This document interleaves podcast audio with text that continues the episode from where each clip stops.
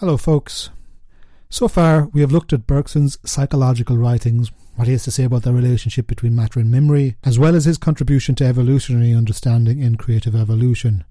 While time and free will did not exactly make explicit the question of morality, it is certainly germane to the text. Time and free will, after all, is a defence of freedom. Even if in the text Bergson is only interested in showing us the fact of freedom. In Time and Free Will, Bergson articulates the what of freedom, if not necessarily the ought of freedom. In nineteen thirty-two, twenty-five years after Creative Evolution, Bergson turns directly to the question of morality in his work The Two Sources of Morality and Religion, in French Les Deux Sources de Morale et de Religion. Here is Bergson's most sustained engagement with questions of morality, ethics, religion, and the sources of value. In Two Sources, we get what could tentatively be called a vitalist ethics, although, as we will see, that framing is troublesome, as Bergson is not strictly offering an ethics, a code of behaviour, or sets of foundational principles. What he is doing, and this will be the themes of our lecture, is examining the continuity, overlap and deviance between evolutionary life and human social, ethical and political life. In addition, Bergson in Two Sources offers a rich account of the relation and necessity of static and dynamic societies, as well as the moral significance of heroes and exemplars. Part one. The Closed Society. One thing we need to understand with Bergson's engagement with morality is that when he says things like closed and open or static and dynamic, he is not making a moral claim about one or the other. He is not expressing a moral preference for either of those terms. It is not that he is, like Karl Popper, endorsing a moral preference for the open society over his enemies, or indeed a closed society over an open one. As such, he is suggesting all societies oscillate between closed and open iterations of themselves, to varying degrees. Two Sources then attempts to determine why this is the case. The upshot of understanding morality in this way is that it frees Bergson from making moral prescriptions or classifications. So, say something like the left-right distinction in political terms, or even a moral preference of the ethics of us over the ethics of them. To think of morality in these rudimentary classificatory ways actually entirely misses the point of morality. In fact, efforts to size people up, to classify them in terms of what they are like, how they agree or are spiritually close to us, is an empty abstraction. Morality, if it is to be worthy of the name, has to be concrete and applied. So, explaining the dynamic and the process of how society is closed and open provides a richer, more nuanced and dynamic account of how our moral lives actually unfold. It also frees Bergson from being judgmental. But where does this dynamic between closed and open stem from? The opening chapters of Two Sources starts, as with much of Bergson's works, with a stringent distinction, that is, the static and dynamic. It's important to realise that this distinction, closed and open, static and dynamic, has its origins in Bergson's work on evolutionary theory. In Creative Evolution, Bergson tells us that life evolves towards necessity and freedom. Necessity is the rule of imperatives, and freedom is the rule of the provisional, as well as openness. In Creative Evolution, we see the distinction take the form of instincts and intelligence, or matter and spirit in another register, if you like. This is where the dynamic between the closed and open originates, between these two types of intelligence.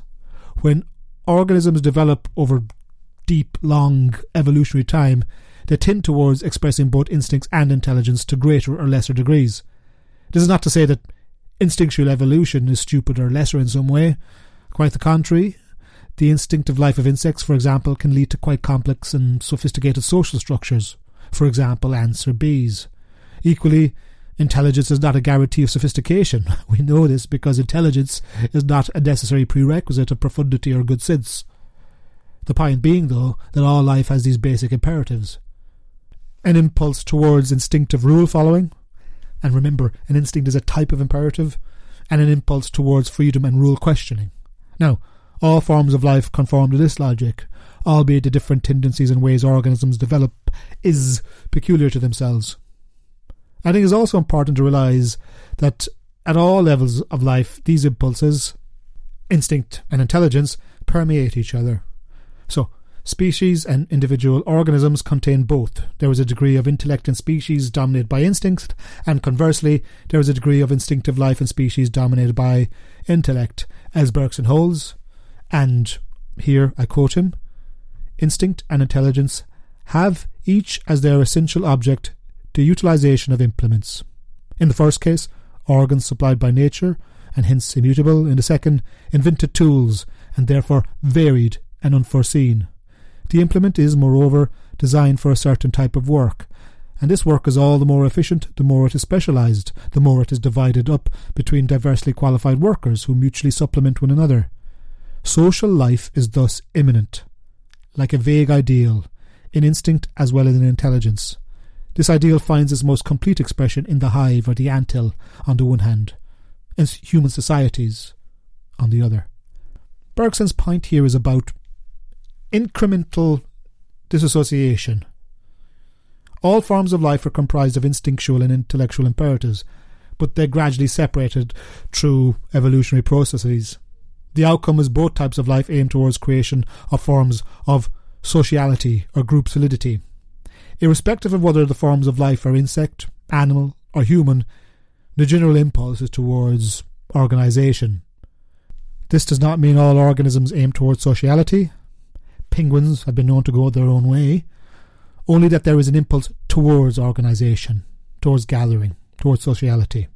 Life forms will tend towards general coordination where possible, as well as subordination of particular instances of species rule-breaking. There is, though, an essential difference between instinctual and intelligent forms of organization. The instinctually dominated species have an immutable quality. This is to say that, however complex their instincts are, these instincts remain rule-bound and must follow natural imperatives. They are obliged or governed by the realm of necessity. Or as Bergson puts it, the individual ant is, and I quote, riveted to his task by his structure, and the organization is relatively invariable. In contrast, the more cultivated the intelligence, the more a species is able to question and transform their natural imperatives. This latter prospect is, of course, something humans can do, since humans have an indefinite, I say indefinite rather than infinite, liberty, an indefinite liberty for variation. Again, this does not mean we are not influenced by necessities. Of course we are. But Bergson's point is that we cannot absolutely separate our morality from its origin in natural imperatives. Our natural tendencies, our instincts, have their social and moral correlate in static or closed morality. This is the natural impulse we have to follow orders, to conform to obligations and duties in an effort to ensure the species survives. So really, all moral talk is truly just survival talk. Any moral imperatives we have quickly turn into debates about the best means of survival. This is really the origin of our moral thinking, and as to why social mores, conventions, and customs exert such a strong sway over human beings. For better and worse, our morals have their origin in the necessity of a rule, as Bergson puts it. Things we find morally distasteful, like cruelty, mendacity, snobbery, we do so because it is transgressing our natural instincts to survive.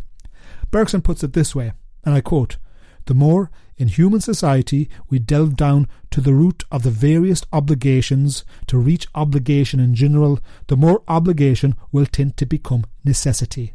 The nearer it will draw in its peremptory aspect to instinct." However, whatever the intensity of social pressure, Bergson thinks that humans, due to the evolutionary cultivation of intelligence, have, they also hold the ability to determine particular obligations. In a very basic way, the human exists between our impulses to conserve as well as our impulses to progress. Part two, the open society. What is important, firstly, for Bergson, is to show how our moral lives are not polar opposites, which is strictly open or closed. The human being is continually developing in tandem with both. Secondly, Bergson wants to show the significance of these impulses playing out in our moral lives. Thirdly, there is a higher imperative at play. Now, it is not, I think, the case that Bergson is prescriptive or that he is telling us what we ought and ought not do, but he is demanding of us that we aspire to the truth of our natural life. We need to live up to how our species continually develops in tandem with both these modes, closed and open, if we are to enrich and enhance ourselves. Being attuned to the conflicting imperatives which govern our lives enable us to deal with the concrete and practical needs of humanity, rather than in codified ideological or moral abstractions, while closed morality and static religion, as Bergson will later touch upon, enables a form of survival through social cohesion and group unanimity. This impulse is continually put into question through revision of obligations. While closed morality is necessary for survival, indeed some species are weaker on their own and need to cooperate to forestall inherent natural weaknesses. Bees in a hive, communal spider webs, or dual human parenting even. This need for mutual dependence is not absolutely determined. It can be strong and loom large in our lives certainly, and it is hard to escape the need for the support of social cohesion and community. However, as we've pointed out, this is a matter of intensity rather than strict necessity. Social cohesion can give off the air of being immutable, but is not necessarily so. Thus, this open society is inherent, even a natural phase of a closed society. From an evolutionary perspective, this makes sense. Whatever forms of social cohesion or moral obligation impose themselves upon us have to continually be evaluated and adapted to increase chances of survival. We should realise that closed values have to be questioned, overruled, perhaps even ridiculed in order to enhance the prospect of survival. If life, even a good and flourishing life, is defined by a commitment to duties and moral obligation, any action which further these ends are in some sense subject to an auto-critique. Any actions to further the closed society demonstrate that our obligations are up for grabs, even in their own perpetuation. Furthermore, a move towards an open society is constitutive of a closed society to a greater or lesser degree. The origin of value, then, comes from a sense of obligation. But a sense of obligation which invariably tends towards the utopian. In a way, what Bergson is saying is that our social obligations are haunted by idealism. The idealism of the open society is demonstrated in diverse ways. We see it in the spontaneous action and questioning of prevailing social norms. However that might be, we see it in the irreducible and dynamic desire inherent in societies to aspire to be better than they are. And we see it in society's exhibition of moral universalism, and even further in newer calls for the divine. Again, we should be careful. Bergson is not making a claim for the left or the right of the political spectrum. Indeed, on Bergson's terms, the open could be applicable to both left and right, or reactive and progressive, as far as particular iterations of those trends move towards their ideals. I suppose what is key is to understand our moral origins and to accept how those origins find shape in lives made up of competing impulses. Moral life is the negotiation of drives to the particular, the communal, the local, as well as drives towards the general, the universal, and the collective. The latter defines the morality of aspiration, or better, the aspirational force of morality, perhaps. So, while closed morality tends towards rules, the binding of instinct, obligations, and impersonal abstract codes, open morality appeals to what lies beyond extant society, to the unclassifiable, to the unordered, the inventive, and the unorthodox. There is a reason moral reformers are instantaneously perceived as troublemakers, socially uncouth, or worse, treasonous. But, of course, the appeal to the new is often an appeal to the old. Aspirational morality often ends up in the installation of a new morality. Indeed, Bergson is noticeably clear on this. That which is open eventually adopts forms of life governed by rules and institutions, typical of closed societies, as he says, and I quote, "That which is aspiration tends to materialize by assuming the form of strict obligation. That which is strict obligation tends to expand and to broaden out by absorbing aspiration." What is important is our moral life is just that, moral life. It is characterized by an intermingling of both these impulses. The logic is inescapable. The separation of both open and closed is actually a dangerous abstraction. From this perspective of individual humans, Bergson thinks a fuller picture of morality gives a more real, a fuller picture of the human, in turn. A picture of our moral life where none of us are exempt from being avatars of the open or avatars of the closed. The things which we might hold as a paragon of progress, utterly sacred and foundational, are likely to have once upon a time been germinating from the seeds of some reformer. Equally, Our greatest aspirations have within them the possibility of rest, security, and obligation. What is frustrating for the exponents of a closed society, but essential for the exponents of a new society, is the sheer nebulousness of a new order. How often do idealists get accused of not being pragmatic? But, in another sense, this open-endedness is an essential part of our values. It works, it appeals precisely because life seeks out the new, the better, in advance over prevailing customs. There can be no fixed goals, definitive prescriptions, even sometimes discussions of instrumental means towards the ideal must also be shunned. The cynic would, I suppose, say, never make the perfect the enemy of the good. But Bergson's point is that there is really no such thing as a pure or perfect society, or a pure or perfectly closed or pure or perfectly open society. What is called good is just another form of classification, obscuring the forces of impulsion and attraction which form the basis of our ethical lives. The open society then veers towards the uncertain, the unclassifiable, and grasps for the sheer joy we often take in breaking down rules, or when rebelling against social cohesion in an effort to inspire humans to transcend the particular confines of social obligation. There is then, in the open society, an appeal to humanity, or the universal, which is typical of open morality. In addition, open morality is intuitive rather than rational, romantic rather than instrumental and pragmatic. The open society proceeds intuitively. Certain humans are fundamentally good, or to borrow Rousseau's phrase, humans are born free but are everywhere in chains, and that it is society or institutions or the system which corrupt that innate humanity. The closed society follows Hobbes, I suppose, and sees any social cohesion both necessary and better than a life in the wilderness without civility.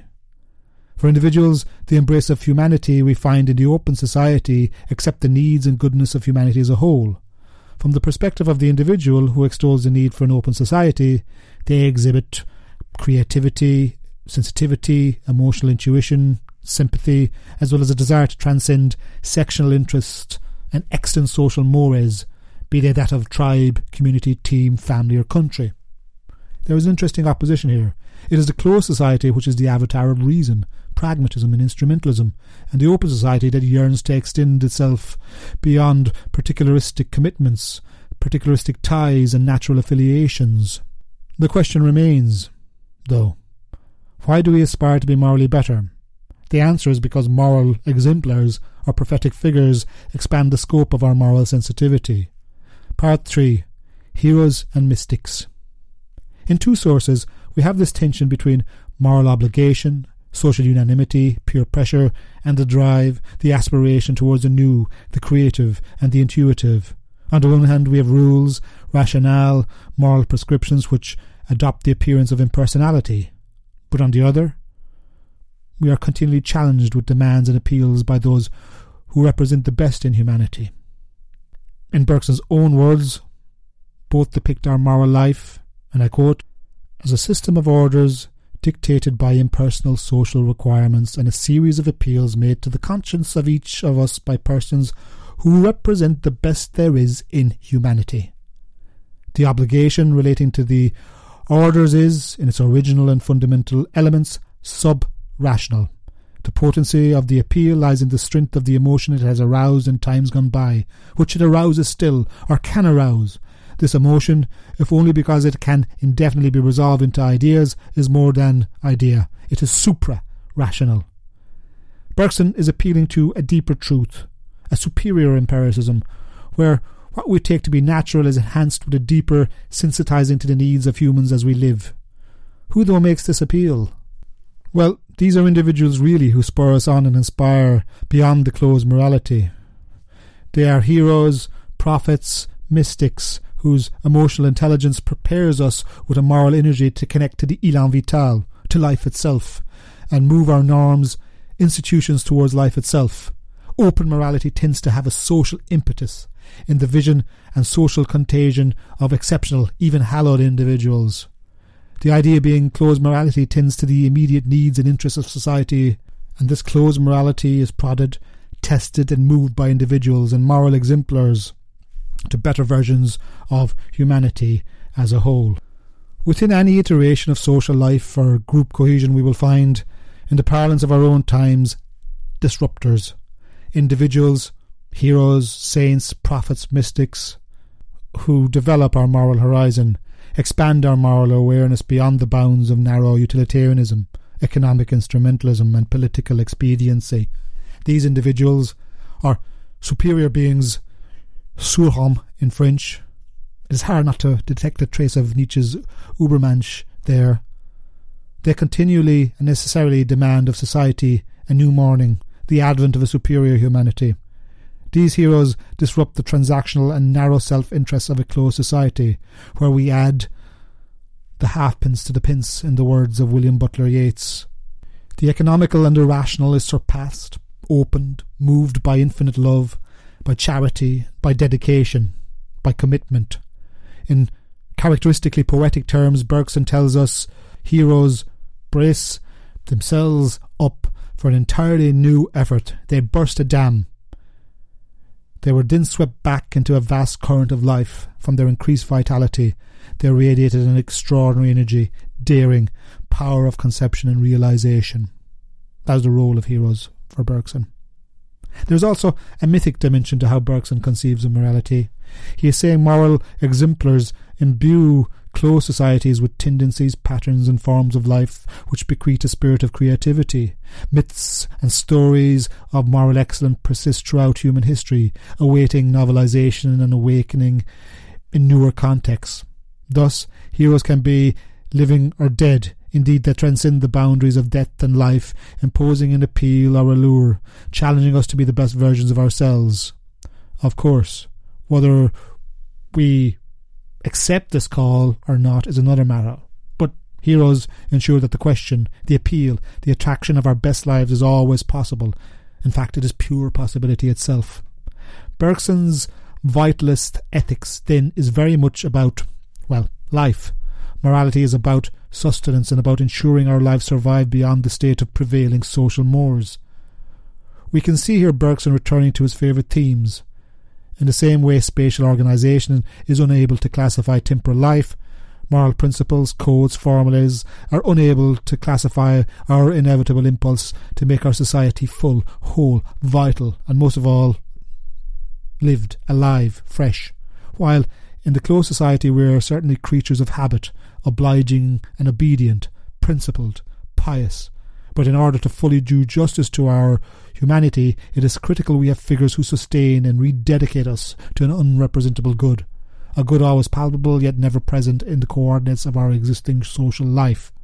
Of course, an unclassifiable good is invariably felt to be unsatisfactory, for those maintaining a status quo as much as those who undertake to change it. But this is exactly what is most important for Bergson. Morality, if it is to be worthy of the name, must see morality as activity, as a doing, something to be conducted and acted upon. Action. Thus, moral invention is paramount over empty moral abstractions. The mystic, hero, and prophet occupy an interesting place for Bergson. There is a religious element to the demands that they impose upon us. They drive us beyond. They help make us seers of our own humanity, the divine itself. Two Sources does have a religious dimension, or at least a mystical dimension.